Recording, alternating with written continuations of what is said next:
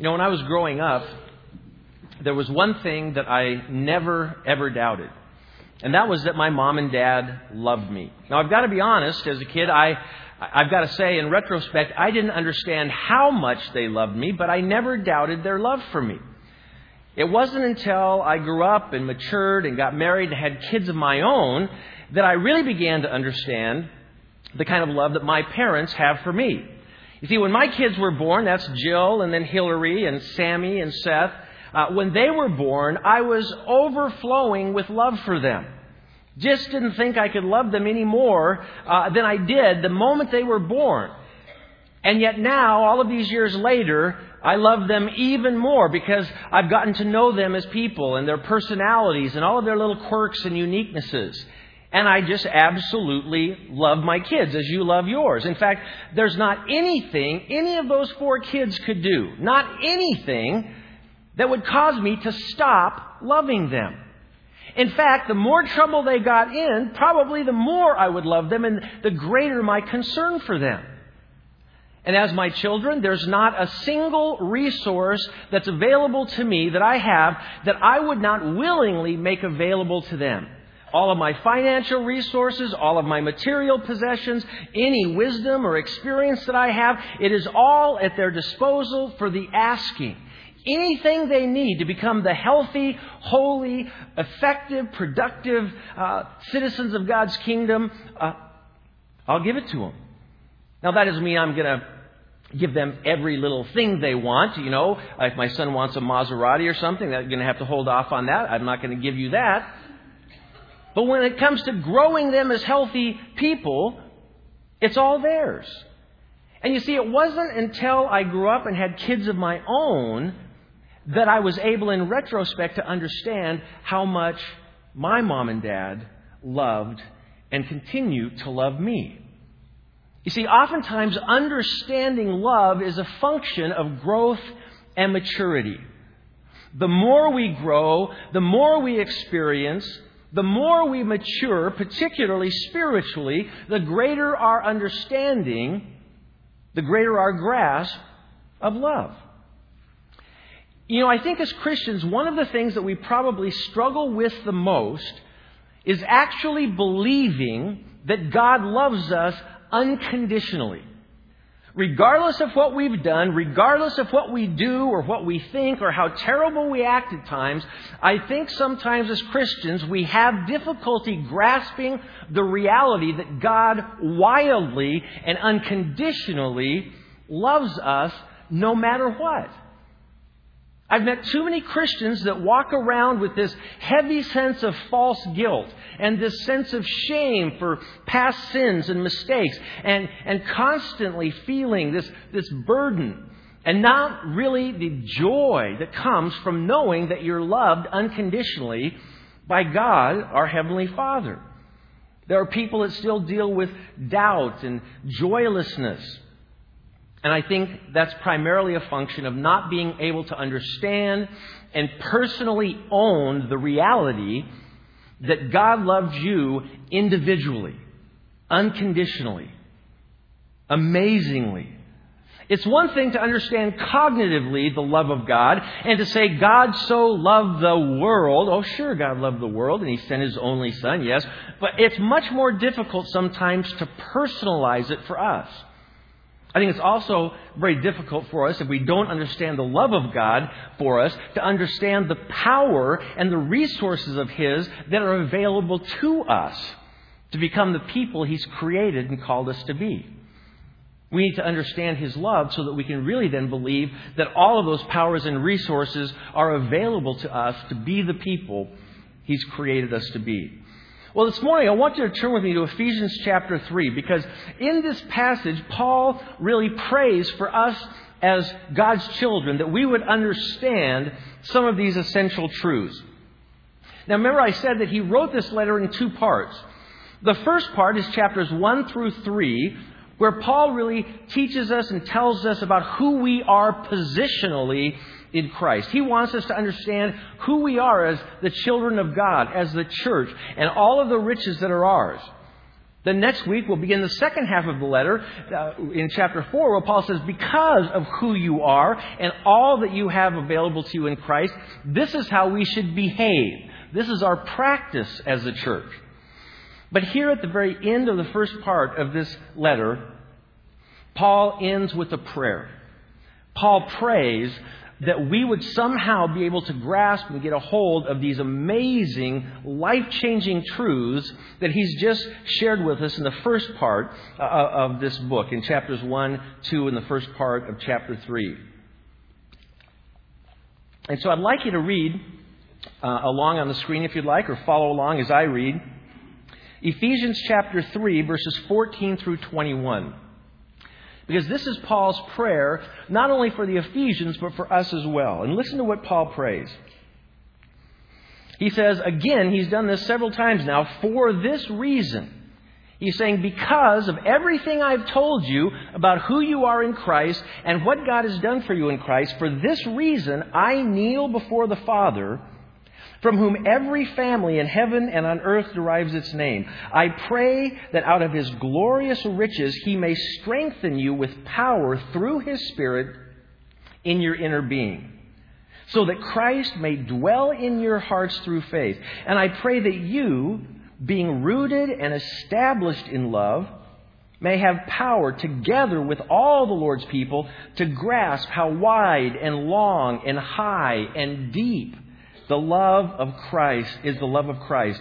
And to know this love that surpasses knowledge, that you may be filled to the measure of all the fullness of God. And now to Him who is able to do immeasurably more than all we ask or imagine, according to His power that is at work within us. To Him be the glory in the church and in Christ Jesus throughout all generations, forever and ever. Amen. Now, in this prayer, Paul makes two requests. There are two requests regarding two essential truths that we need to understand truths about God's love and about God's power. And the very first request that he makes is he wants us to understand God's surpassing love for us in Christ. He desperately wants us to understand God's surpassing love for us in Jesus Christ. Now, I got to tell you, when I first met my wife, Sue, I fell in love with her right away. I mean, and then I fell head over heels in love with her. It only took me three months uh, to ask her to marry me, and we've made it so far. And I just loved everything about her. And when we were first dating and engaged, I could not be with her enough. I couldn't get enough of her. I mean, I loved the way she looked. I loved the way she smelled. I loved the way she talked. I especially loved the way she walked. I mean, I loved everything about her. And I remember finally making it to our wedding day and standing on the platform with the pastor and, and getting ready to exchange our wedding vows. And she was in this gorgeous white wedding dress and she was just radiant, beautiful. And I remember standing there and going, this is as good as it gets. I mean, I could not imagine her, loving her any more than I did at that moment. I mean, I thought it's all going to go downhill from here, you know. Uh, it doesn't get any better than the white wedding dress, you know. Well, I was wrong. I love her more today than I even could imagine loving her on our wedding day. And you know the reason why? Is because now I've lived with her for 26 years. And I know her much better in so many different ways than I did 26 years ago. I mean, I understand her loving nature a lot more. I understand more about her compassion and her hospitality and, and her spirit of serving other people and seeing it with our kids and, and just the amazing woman that she is. I've also learned that she has some u- little unique traits that kind of endear her to me, like uh, constantly uh, rearranging the furniture uh, to where you get up at night and you run into something because it wasn't like that when you went to bed. Sometimes that actually happens. Just when you get used to the coffee mugs in this shelf, they're in this shelf. And as soon as you get used to that, they're under the counter someplace. I mean, and, and that kind of is endearing. It didn't used to be, but I've learned to love that.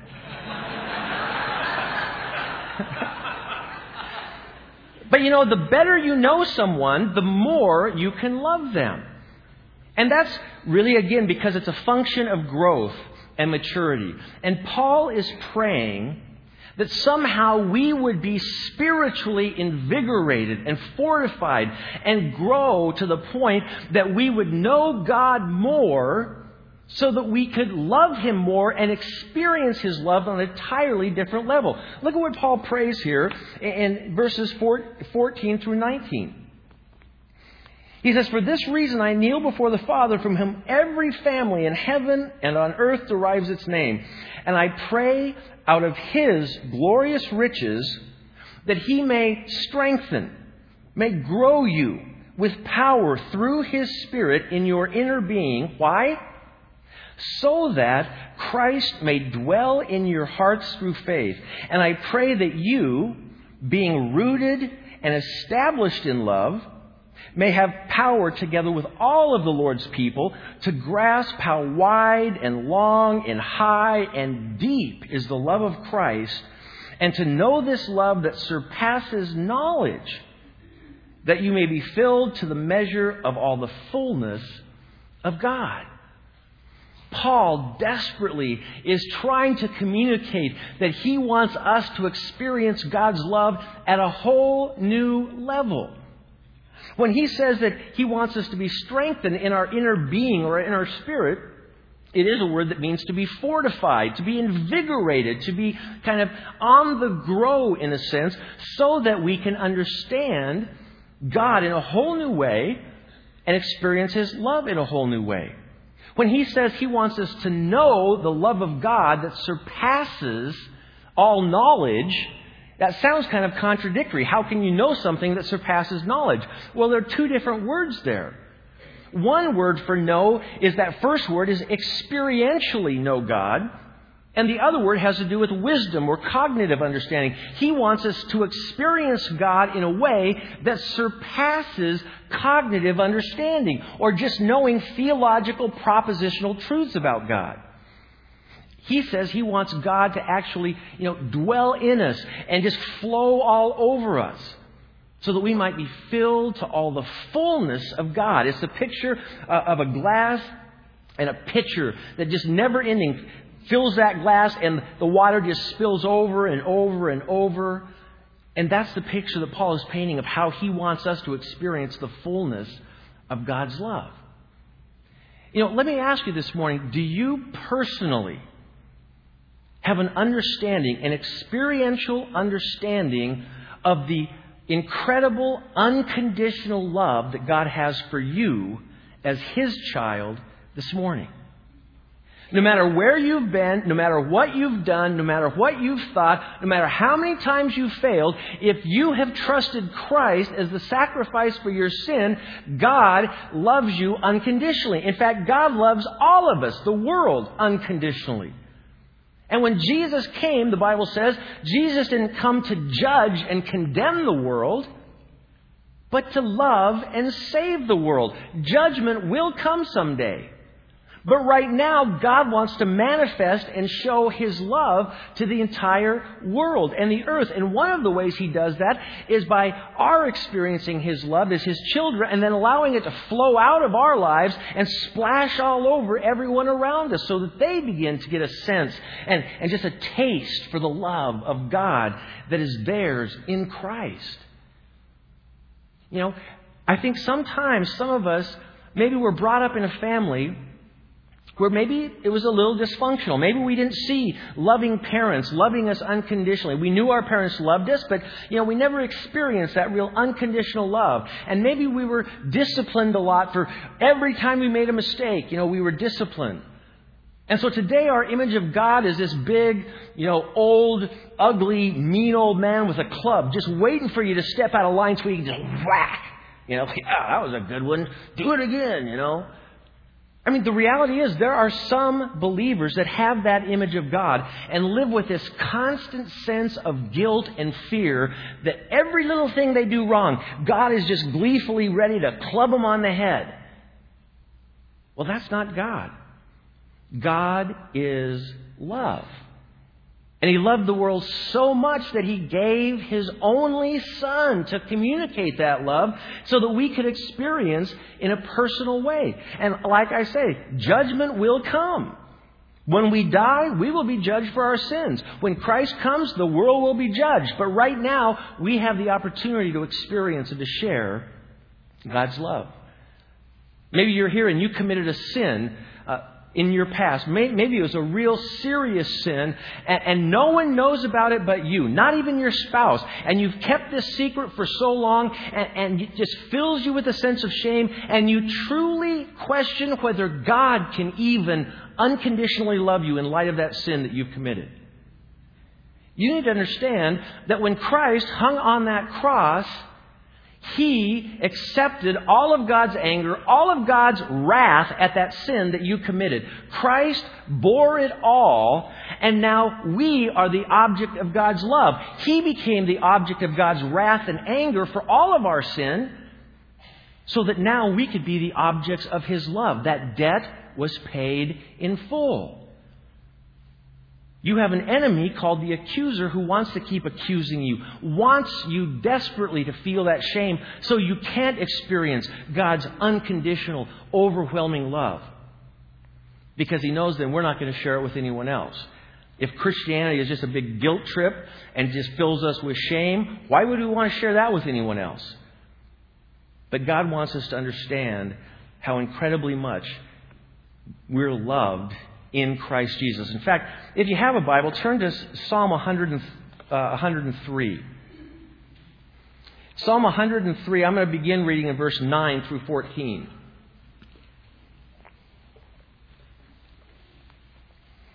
Here, this is a psalm written by King David. Now, King David knew a little bit about sin. He committed some pretty serious ones, you know, adultery, murder, cover up, and that was kind of that's just kind of a starting list of his sin.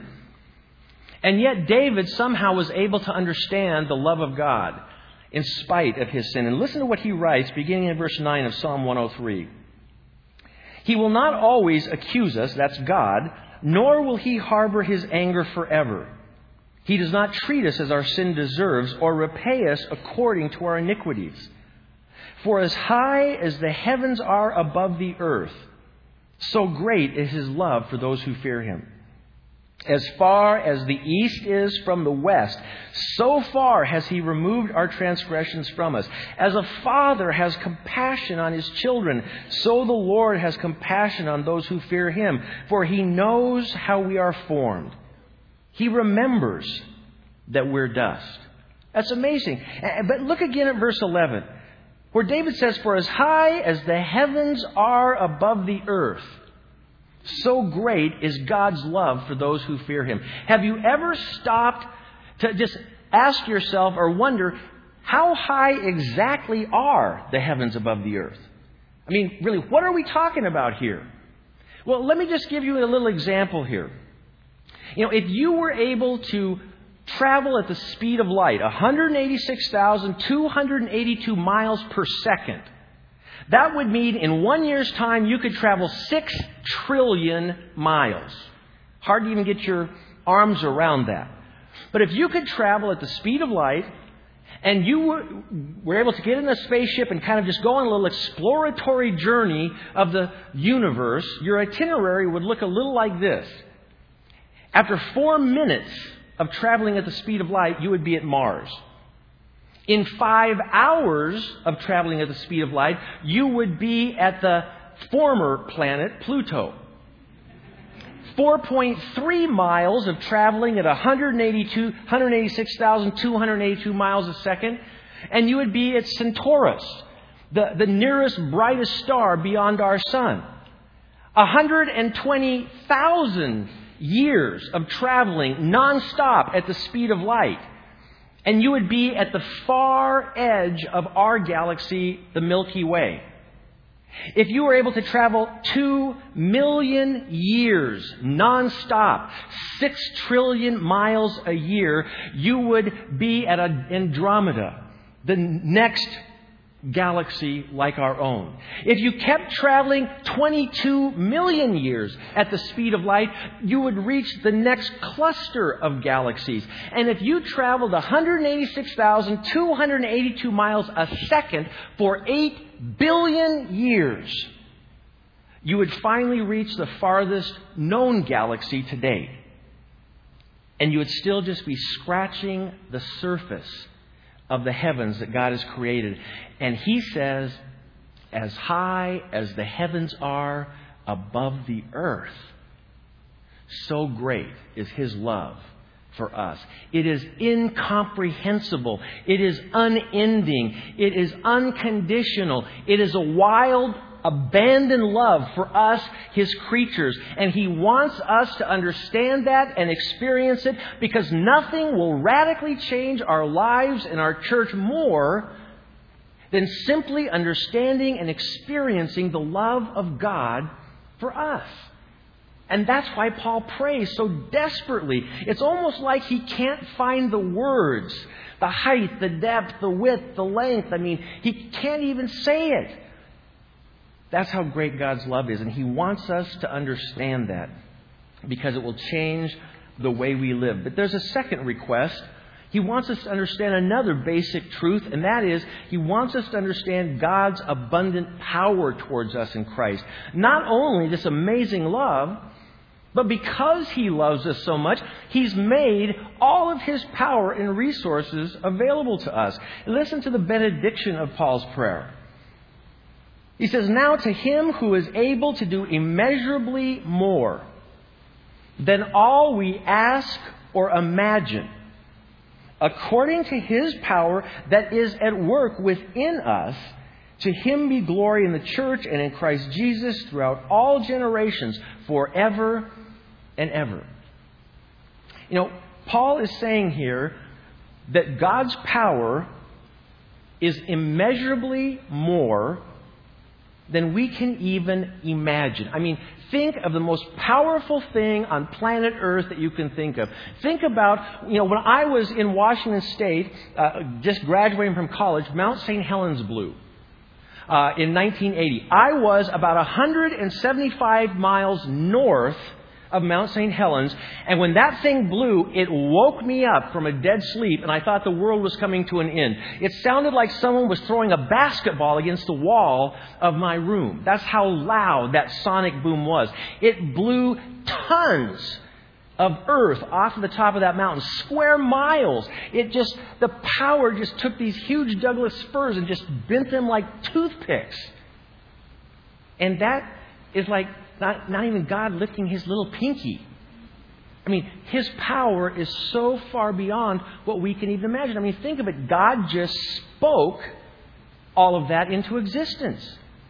Didn't even have to work up a sweat. He is the creator, sustainer, all powerful being of the universe and He loves us immeasurably, and all of that surpassing power is available to us to be the people He created us to be, to experience the life that He created us to experience, and to do the things that He has called us to do as the church. So then, why is it we're not experiencing or accessing that kind of power? Well, let me ask you when was the last time you ever asked God for something impossible? When was the last time you really asked God to do something that was completely and totally beyond your human ability to do? And that if God didn't intervene, it wasn't going to get done. Now, I'm not talking about just praying that God would enhance what you're already doing. You know, some, and that's important. I mean, we pray, God, you know, help me as I preach, or help me as I teach, or help me in this business deal, or, you know, give me wisdom and insight as I do this. But you know what? We can still do that without, without God's help necessarily. But when was the last time you asked God to help you do something that you weren't going to ordinarily do? To give you the courage, to give you the strength, or whatever? When was the time you last asked God for something impossible, really, for Wayzata Evangelical Free Church? Something that was just so far beyond even, you know, asking rationally. I mean, this is God's church. He died for everyone here. He died for everyone in this community. Don't you think that God really wants His church, His people, to just turn the world upside down for Him? Well, why isn't it happening? I think sometimes because we aren't serious about asking God for this power that's available to us. And if we would ask and be sincere about it and persist in our asking, I have absolutely no doubt that God would do some of those things that we ask for if they're in accordance with His kingdom plan. Now again, this power is not available for you to amass personal wealth. That's not what it's about. It's not about God zapping a lake place up onto one of the lakes and look what He did for us. You know, God is probably not going to help you win the lottery. Maybe, maybe not. But when it comes to doing what He's called us to do as His children and to experience all that He desires for us to experience, the power available is limitless. It's just that we ask for far too little from God. We expect so little from this Father who loves us so immeasurably. And I think we don't ask because we don't believe He loves us as much as He says He does. He wants to do things that we can't even imagine asking for. But we need to, because that power is available to us. You know, I met with a pastor friend of mine a couple of years ago, and we were with some other pastors, and he began telling us a story about how uh, he had to kind of make a personal ask of a wealthy member of their congregation for this capital campaign. They were building a building, and part of that campaign was the senior pastor kind of making personal requests of certain people. And he was wringing his hands and nervous as all get out and was praying like crazy God, give me the courage, because this is not something he was comfortable doing. He was going to ask this person for $500,000. So after weeks of just nervous hand wringing and praying and all this, he finally got the courage to ask the guy to lunch, and he said, "Yeah, I'd like to be happy to go to lunch and hear about the project. And so they went to lunch, and the pastor, you know, gave his best spiel, and, and he was praying under his breath the whole time, and, and uh, just nervous. And finally, he got to the point where he said, I'm going to ask you to give a $500,000 gift to this project. And he said, the guy immediately looked disgusted. And he thought, I knew it, my worst fear, you know. And the guy pulled out his checkbook, wrote a check on the restaurant table for $500,000 that gave it to him. And then, in kind of a huff, he pushed away from the table, got up, and as he was walking away, he turned back to my friend and said, You know, next time, don't waste my time with a lunch if you're just going to ask me for $500,000. I was expecting you to ask me to do something significant. And my friend was like, I insulted him because I only asked for 500,000. I mean, this guy thought he was going to be challenged to give something big. And evidently for him, that wasn't all that big. I have another friend I just met with this last week who sat down with a guy and, and had the courage to ask for a million dollar gift. And the guy immediately said, Yeah, I'll give you a million dollars for a church building project. I mean, we so minimize the resources that God has available to us. That's exactly how we kind of ask God. It's kind of like, do I dare ask Him for this? You know? Well, yes, and we should ask Him for more. We need to ask Him in this search process that He would miraculously find the absolutely best person to fill this pastoral role that will help Wayzata Free Church be all that God has planned and designed it to be. And God can do that, and He can do it in a timely fashion so that after the search there aren't any mistakes, there's not any buyer's remorse on anybody's part, and it can be just an awesome experience for everyone. But we've got to start asking and praying for that if it's it's going to happen. You see, there is nothing that God won't do for us as His children, as His church, if we will ask Him. And we can't be timid because the resources available are so far beyond our comprehension that we just need to begin believing that He really does love us and that He really does want to give us those things that we need to be the people He's called us to be, to do the things that He's called us to do. Let me just share two action steps with you this morning. The first one is this. Every single time this week that you look into the sky whether it's morning or night, just allow that to remind you that as high as the heavens are above the earth, that's how much God loves you. In spite of everything, in spite of how you feel about yourself, God loves you that much. Limitless love for you. Or every time this week that you hug your kid or you hug a grandchild or someone and you're just filled with that amazing love that you have, remember that your Heavenly Father feels the same way about you times gazillion. That's how much He loves you. Just allow that to remind you that as a human parent, is if we can love our kids that much, it doesn't even hold a candle to how much God loves us. Secondly, let me encourage you to ask God for something for Wayzata Free Church that is just radical, that is just way out there. Something that you maybe are even afraid of verbalizing because people would think you're off your rocker or something. But if you think that it would benefit the church and be a blessing to the community and enable the church to do the mission that God has called us to do, ask Him for it. Write it down and start praying for it regularly and trusting God for it. Maybe even have the courage to share it with others and say, let's start praying for this. I mean, I could go through account after account after account of people who trusted God for things that were humanly impossible, and God delivered as people persisted in prayer, asking that His power would come to bear on a situation that was vital to the health of a church or to reaching a community. So, write something down this week. Think about the search, whatever it is. The children's needs. I mean, you know, that's really not even, you know, an issue to God. I mean, you know, that's just us not taking our responsibility. But I mean, the things that God wants to do, finding a new children's pastor. I mean, God can do it. We need to ask. And then, thirdly, just you know, continue to regularly bring that before God. Maybe, again, enlist other people so that we can truly experience His love and experience His power to do all that He's called us to do and be all that He's called us to be. So let's pray that that would happen. Father, we want to thank you this morning for Paul's prayer for us.